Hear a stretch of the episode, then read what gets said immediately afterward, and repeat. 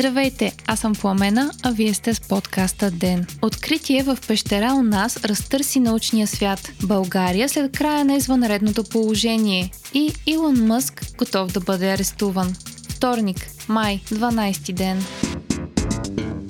Археологическа находка в България може да промени разбиранията ни за човешката история – Зъби, кости и каменни инструменти, открити в пещерата Бачо Киро, разкриват, че модерните хора са се установили в Европа преди приблизително 46 000 години, пише The Guardian, цитирайки ново изследване, публикувано в списание Nature. Това откритие означава, че Homo sapiens и неандерталците са съжителствали много по-дълго време, отколкото се е смятало до сега. Инструментите и костите, които са открити в пещера в близост до Велико Търново, разкриват, че модерните хора и неандерталците са обитавали териториите на източна Европа заедно за около 8000 години. През това време са имали възможност за биологична и културна интеракция – до сега учените са смятали, че неандерталците и модерните хора са имали досег за около 3000 години. Неандерталците са обитавали Европа до преди близо 40 000 години, след което са изчезнали. Находките са тествани с методи за датиране, включително анализ на праисторическото ДНК, с авторът на изследването и директор на института Макс Планк в Германия Жан-Жак Юблен коментира, че това са най-старите открити останки на модерни хора в Европа. В пещерата са открити и бижута, направени от зъби на пещерна мечка, които много наподобяват тези, изработвани от последните неандерталци. Според учените, това намеква, че неандерталците са започнали да използват изобретения, направени от Homo sapiens. Новите случаи на COVID-19 в България са 23, с което общо регистрираните заболели у нас стават 2004 съобщи доцент Димо Димов на редовния сутрешен брифинг на оперативния щаб днес. За последните 24 часа са направени 1979 теста. Така за втори пореден ден новорегистрираните случаи у нас намаляват и са под 30 за денонощие, въпреки увеличаващия се брой тестове. Днес парламентът гласува правилата, които ще въжат след приключването на извънредното положение. Напомняме, че това ще се случи утре, на 13 май. Беше взето решението кабинетът да може да обявява извънредна епидемична обстановка, която да въжи за цялата страна или за отделни региони. Това ще става по предложение на министъра на здравеопазването и при 8 ясни критерия, а именно епидемичен потенциал, сериозна опасност за здравето, тежко протичане на заболяването, риск за уязвими групи и други.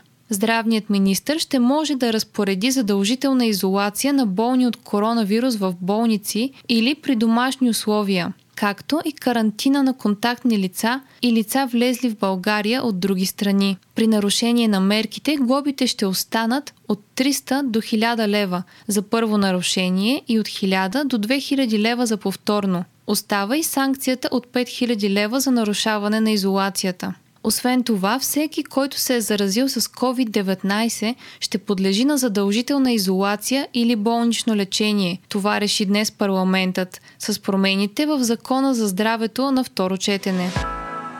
Правителството предложи и от 1 януари до година ставката за косвения данък да стане 9% за заведения за хранене и развлекателния сектор, категоризирани по закона за туризма. Намаляване на ДДС от 20 на 9% ще има и за книгите, каза днес премиерът Бойко Борисов на брифинг в парламента. Борисов заяви, че за тях мярката няма да е временна, а постоянна. Отдавна го обмисляме това. Сега имаме възможност да го направим с един законопроект. Така ще опаковаме храната на хората и едното е храна и другото духовна, каза премиерът.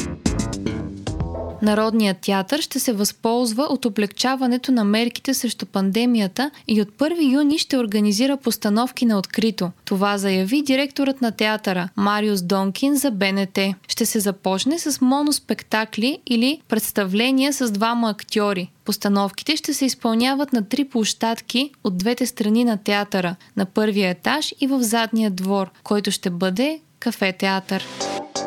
Гърция работи по сделка с България за пътуване без карантина, пише Дневник, цитирайки официален имейл, получен от посолството на Гърция след допитване от медията. В кореспонденцията се посочва още, че тази седмица южната ни съседка може да обяви мерки, които да доведат до частично или изцяло премахване на карантината, що се отнася до българските граждани. Представители на посолството са коментирали, че Гръцкото Министерство на туризма и Българското Министерство на туризма си сътрудничат, за да договорят общата рамка за улесняване на гражданите, за да пътуват през лятото. Министерството на външните работи обаче излезе с изявление гласящо. Публикациите във Фейсбук относно подписано двустранно споразумение между България и Гърция за пътуване на граждани без карантина не отговарят на истината, като не стана ясно за кои публикации става въпрос. Вчера Николина Ангелкова, министърът на туризма, направи изявление, в което предупреди българите, че ако изберат да почиват в Гърция или Турция, след завръщането си в България ще трябва да останат в 14-дневна карантина.